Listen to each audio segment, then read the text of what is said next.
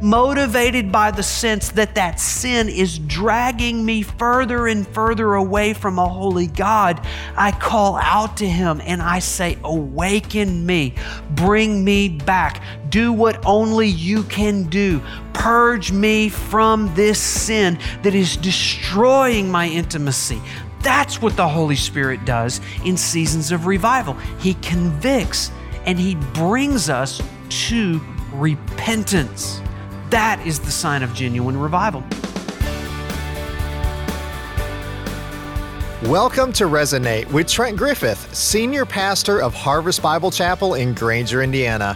I'm Aaron Paulus. We're so glad you've joined us today as we introduce a series from Pastor Trent called Awakenings with the message, The Marks of Genuine Revival. Listen with me as Pastor Trent identifies 7 characteristics seen biblically and historically when God moves his people in spiritual revival. Here's Pastor Trent. So we're starting this new series entitled Awakenings, and the reason we're starting it is because I believe that God is doing something of an awakening here in Indiana. And so I really think it's important for us to see what biblical and historical revival really looks like. So what are we talking about? Let's look at it here in Habakkuk chapter 3, verse 2. It says, O Lord, I have heard the report of you and your work. O Lord, do I fear? I know that has a period at the end of it, but when I read it, I just kind of see a question right there. I've heard the report of you and your work, but do I fear when I hear that report? In the midst of the years, revive it. There's our word. In the midst of the years, make it known. In wrath, remember mercy. So Habakkuk was a prophet, and we don't know a whole lot about Habakkuk. He just kind of takes up about 3 pages in our Bibles, and yet he was a man that God raised up to speak to the moral and spiritual decline that was happening among God's people. These people once were faithful people that worshiped God and God alone, and yet they had strayed into compromise and apathy and gotten their eyes off of God and began to worship other things, and their love had grown cold, and their sin had become great, and anytime that happens, do you know what God does? He raises up a prophet. And Habakkuk was the prophet to speak into the nation of ancient Israel, God's people at this time, and this was his prayer. He said, Lord, I have heard the report of you and your work. Do I fear? That's a prayer that you and I need to pray. We need to become aware of the work of God. So here's the first prayer we're going to pray. The prayer is this: awaken me to the revival history before me. Are you aware of the work that God has done in biblical times and even in American history that has been a work of revival? What is this work that he's talking about here? I've heard of the report of you, your work. Well, God's greatest work is a work of revival. It is simply God commanding life where he sees only death. God does that initially when we come to faith, when he awakens our faith to Christ and we surrender to the lordship of Christ at that initial point of salvation. But even at seasons during our individual lives, and certainly collectively as nations and communities and families and even churches, there is a time, a season where God must do a work of revival, and he's done that in so many places. God does a work to reverse the work of man. When man works evil, God works revival. God has worked to rescue men from the enslaving power of sin. God does a work of revival when he breathes life into cold, lifeless religion that's become stale and like a formula. That's what God does in seasons of revival. What is revival? I think, first of all, we need to realize what revival is not. First of all, revival is not evangelism, okay? Revival is not evangelism. Secondly, revival is not excitement. You can get a charismatic speaker that engages you and tells great stories and even tells you about some amazing things, and yet that's not an indication that God's doing a work of revival. Revival is not an experience. A lot of times, quote unquote, revivals are coincided with a lot of stories of visions and dreams and pew hopping and people rolling down the aisles and laughing and barking like a dog and foaming at the mouth and being bopped on the head and slain in the spirit, all those different things. It's like, is that revival? Is that really what biblical and historical revival looks like? That's not revival. Revival is not evangelism. It's not excitement. It's not an experience. So what is revival? Well, at its very core, to revive means to bring back to life, right? Now, listen, revival is something that a person who is not a Christian cannot experience. A person who has never surrendered to Christ doesn't need revival. They need vival. Revival is for those who have already come to Christ. It's people who have surrendered to Christ. These are Christians who have declined in their passion for God. So revival is a reawakening of passions that have been lost. And it produces extraordinary results. Things happen like husbands loving their wives and wives respecting their husbands and teenagers responding to the authority of their parents and people actually taking things back that they have stolen and making restitution and confession of sin that has been hidden and a new passion for prayer. All these things are things that God does in extraordinary ways. The best definition of revival I've ever heard comes from John Piper, pastor in Minnesota, and he says it like this: revival is a sovereign work of God to awaken his people with fresh intensity to the truth and the glory of God. He awakens us to the ugliness of sin, the horror of hell, the preciousness of Christ's atoning work, the wonder of salvation by grace through faith, the urgency of holiness and witness, and the sweetness of worship with God's people. That's the kind of Christianity that we all long for. The question is, have you heard of it? Does it bring you to your knees when that kind of intensity is missing? Does it drive you to pray, Lord, awaken me to what once was so intense and so passionate in my soul? There was a generation that had seen the work of God. But Judges chapter 2 tells us that there was a generation that had not communicated the works of God. Judges chapter 2, verse 10 says, "And all that generation also were gathered to their fathers." Do you know what that means? Gathered to their fathers? Dead. That easy translation right there, okay? There's a generation that's dead, gone in the grave. Next. Who's next? Here's the next generation. And there arose another generation after them who did not know the Lord or the work that the Lord had done for Israel. Part of our problem is thinking that the kind of Christianity that we see around us, that is stale and cold and lifeless and so hard to get people to respond to, we think that's normal. That's not normal. That is abnormal. What we saw earlier is normal. That's normal. And that's what we want to get back to in seasons of revival. Awaken me to the revival history before me. Here's the second prayer we can pray.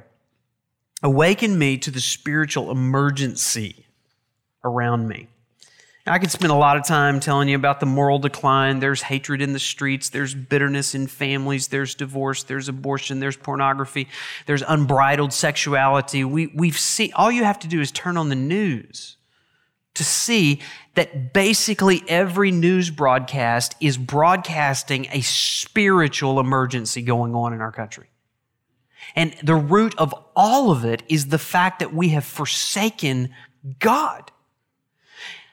Habakkuk said it this way, in the midst of the years, revive it. In the midst of the years, make it known. What's he talking about? Well, he's talking about his years.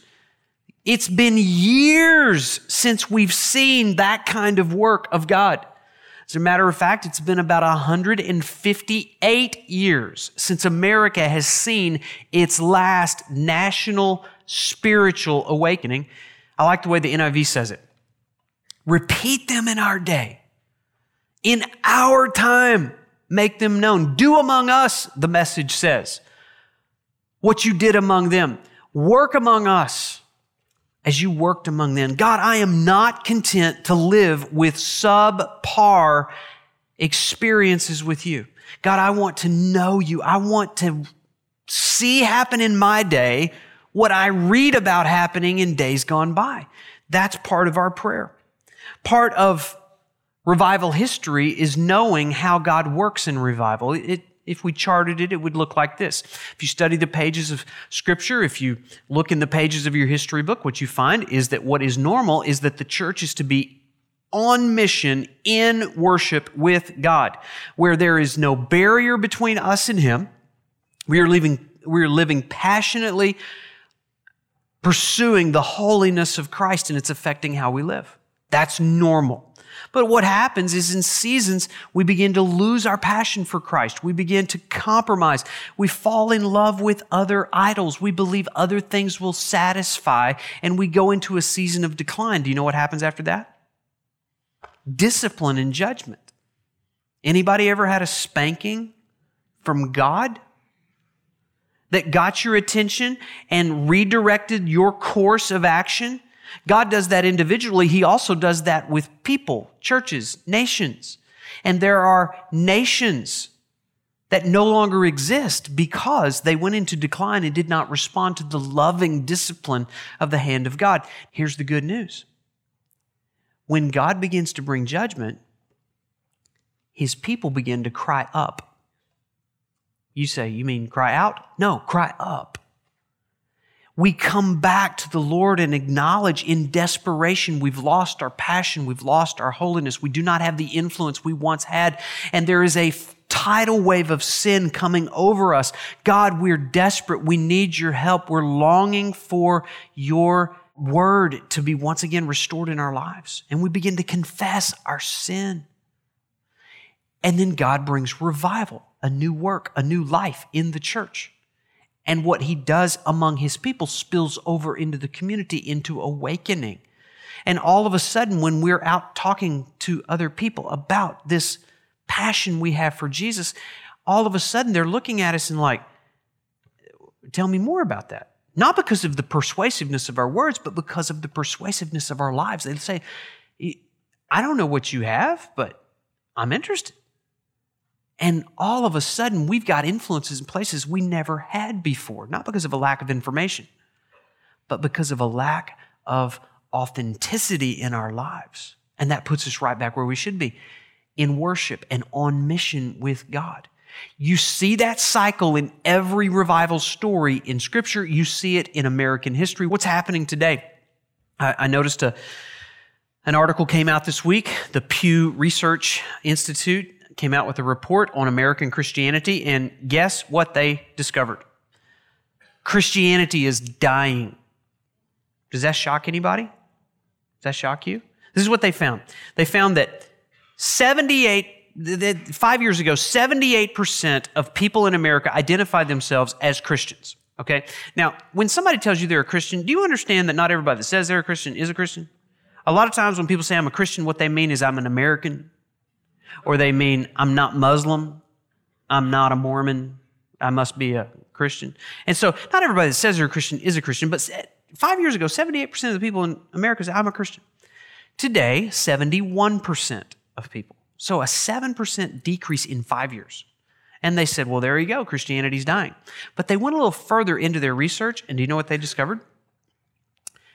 That people that actually believe that the Bible is the inspired, inerrant Word of God. People who actually have had a conversion experience surrendering their lives to the Lordship of Jesus Christ and are not ashamed to tell people about it.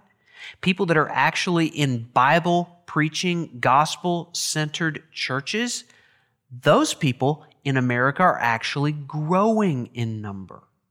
So do you know what that shows? Nominal Christians and churches that do not believe in the lordship of Christ and the authority of his word, those churches are dying, and good riddance to those churches.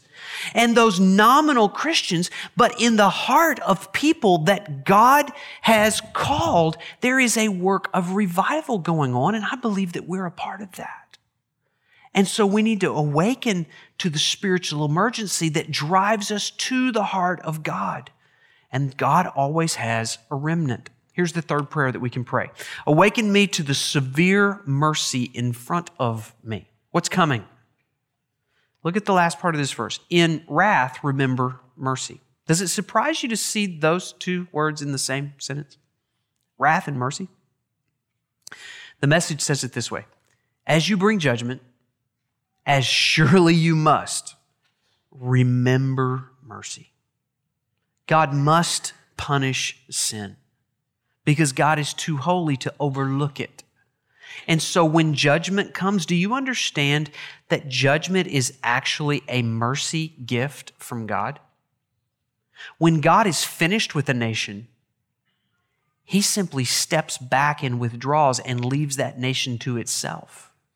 But when God loves enough and has enough mercy to bring pain, corrective pain, that's when he's trying to get our attention. Do you think it's too late for America to experience revival? Think it's too late? Look at this verse in Jeremiah, verse 18, chapter 18, verses 7 and 8.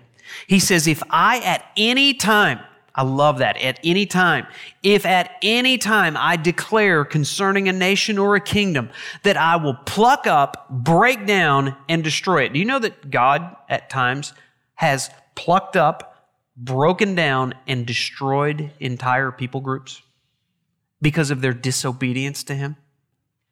And God even at times will use more ungodly people to destroy less ungodly people. That's revival history. And yet, if God announces he's going to pluck up, break down, and destroy, this verse says, if that nation concerning which I have spoken turns from its evil, I will relent and of the disaster that I intended to do to it. And so there's still time for you and I and this church and our community, this nation, to repent so that God will relent of the disaster that he had planned. So what does it look like? What would happen if revival would take place in our country? There's 7 things that historically you can find in every great awakening. Here's the first one. When revival comes, God's word will be exalted over man's experience. God's word will be exalted and authoritative over man's experience. Revival at its very essence is obedience to the word of God. And yet so many times we don't think this book is sufficient. We're out there seeking a vision or a dream or a prophetic utterance or a word from God. Listen, if we were more familiar with the word of God, we would be less interested in a word from God. God has spoken in his word. Revival at its very essence is a return to the authority of God's word. Here's another one. There will be intense conviction of sin leading to repentance. What does the Holy Spirit do in revival? We get a lot of reports about the activity of the Holy Spirit. Do you know what Jesus said the Holy Spirit would do when he is doing his greatest work? He told us in John chapter 16, he, the Holy Spirit, when he comes, he will convict the world concerning sin, righteousness, and judgment. The Holy Spirit begins to put his finger on things that you otherwise would rationalize, justify, minimize, blame others for. But in seasons of revival, God intensifies the convicting work of the Holy Spirit personally to where you are, and the little things that you have made compromises in, little things that don't seem near as big, things that you have covered for years, all of a sudden become very uncomfortable for you to live with. And the Holy Spirit begins to bring conviction even in the little things. All of a sudden, every impure motive, every desire for self-exaltation, every carefully concealed lustful thought, every exaggeration, every withheld act of love, every hidden agenda for revenge, every forsaken family responsibility, every act of disloyalty, every hypocrisy in my life, all of a sudden is seen with a new horror, and motivated by the sense that that sin is dragging me further and further away from a holy God, I call out to him and I say, awaken me, bring me back, do what only you can do, purge me from this sin that is destroying my intimacy. That's what the Holy Spirit does in seasons of revival. He convicts and he brings us to repentance. That is the sign of genuine revival. Number three, humility and brokenness will be evident. Humility is an attitude that says, I cannot do anything without God. I can't love my wife without God. I can't raise my children without God. I can't respond to my parents without God. I can't do my work without God. I can't keep a good attitude without God. I can't stop looking at pornography without God. The humility that says, I am utterly dependent upon a work of God. That's humility. And then brokenness is the shattering of a person's self-will so that every response is under the will of God. A daily breaking, not being wounded, but being broken so that I respond every time God speaks to me in his word. That's brokenness. That's always evident in revival. Number four, there will be deliberate acts of reconciliation and restitution. That means that what God is doing in our lives vertically is going to spill over into our lives relationally. All of a sudden, you can't remain bitter and unforgiving toward the person that hurt you. All of a sudden, that person that you wronged, cheated from, stole from, that person that you were belligerent to, that person that you've slandered and gossiped about, now all of a sudden you can't live with yourself. You've got to go make that relationship right. All of a sudden, husbands and wives are at a different level of intimacy. There's so many times people come for marriage counseling, and we do marriage counseling, and we'll give you counsel, but so many times I want to say, you don't need counseling. You need revival. You just need to repent and do the things you already know to do. And so you come to me for counseling, and I'll just tell you, repent. I mean, it makes short counseling sessions, but I'm a horrible counselor because I just think you know what you're supposed to do. It's not a lack of information. You just won't obey. And yet in seasons of revival, all of a sudden, you find a new motivation to do what you know you're supposed to do. Number five, there will be a growing interest in prayer. Instead of the pastor having to guilt you into coming to a prayer meeting, it will be the place you will want to be because the presence of God is so rich, and all of a sudden those prayers are being answered, and you're seeing the answers to those prayers. Who wouldn't want to be in that environment? Number six, joy will be pure and overflowing. Does it surprise you? Joy is part of revival. It is. Psalm 85, verse 6 says, will you not revive us again that your people may rejoice in you? When God begins to revive his work, it brings joy to his people. Let me read to you the front page headline of the Denver Post dated January the 20th. Here's what it says. Entire city pauses for prayer at the high tide of business as the soul rises above worldly thoughts. Remarkable outburst of the gospel sentiment provoked by revival caused a hush to spread over the population, while noonday prayer meetings draw congregations unprecedented in numbers. Denver Post, front page headline, January 20th, 1905. For 2 hours at midday, all of Denver was held in a spell. The marts of trade were deserted between noon and 2 o'clock this afternoon, and all worldly affairs were forgotten. The entire city was given over to the meditation of higher things. The Spirit of the Almighty pervaded every nook. Going to and coming from the great meetings, thousands of men and women radiated the Spirit which fell on them, and the clear Colorado sunshine was made brighter by the reflected glow of the light of God shining from happy faces. Happy Christians. Who would have thought that you could be a Christian and be happy? In seasons of revival, that's what God does. Seldom has such a remarkable sight been witnessed, an entire city in the middle of a busy work day, bowing before the throne of heaven and asking and receiving the blessings of the King of the universe. Have you heard? Have you heard what God does in revival? Do you long for Him to do it again in our day? What if next Sunday morning, you opened the front page of the South Bend Tribune to find out that God was doing today what He did over 100 years ago in Denver? Would you be a part of it? Here's the last thing.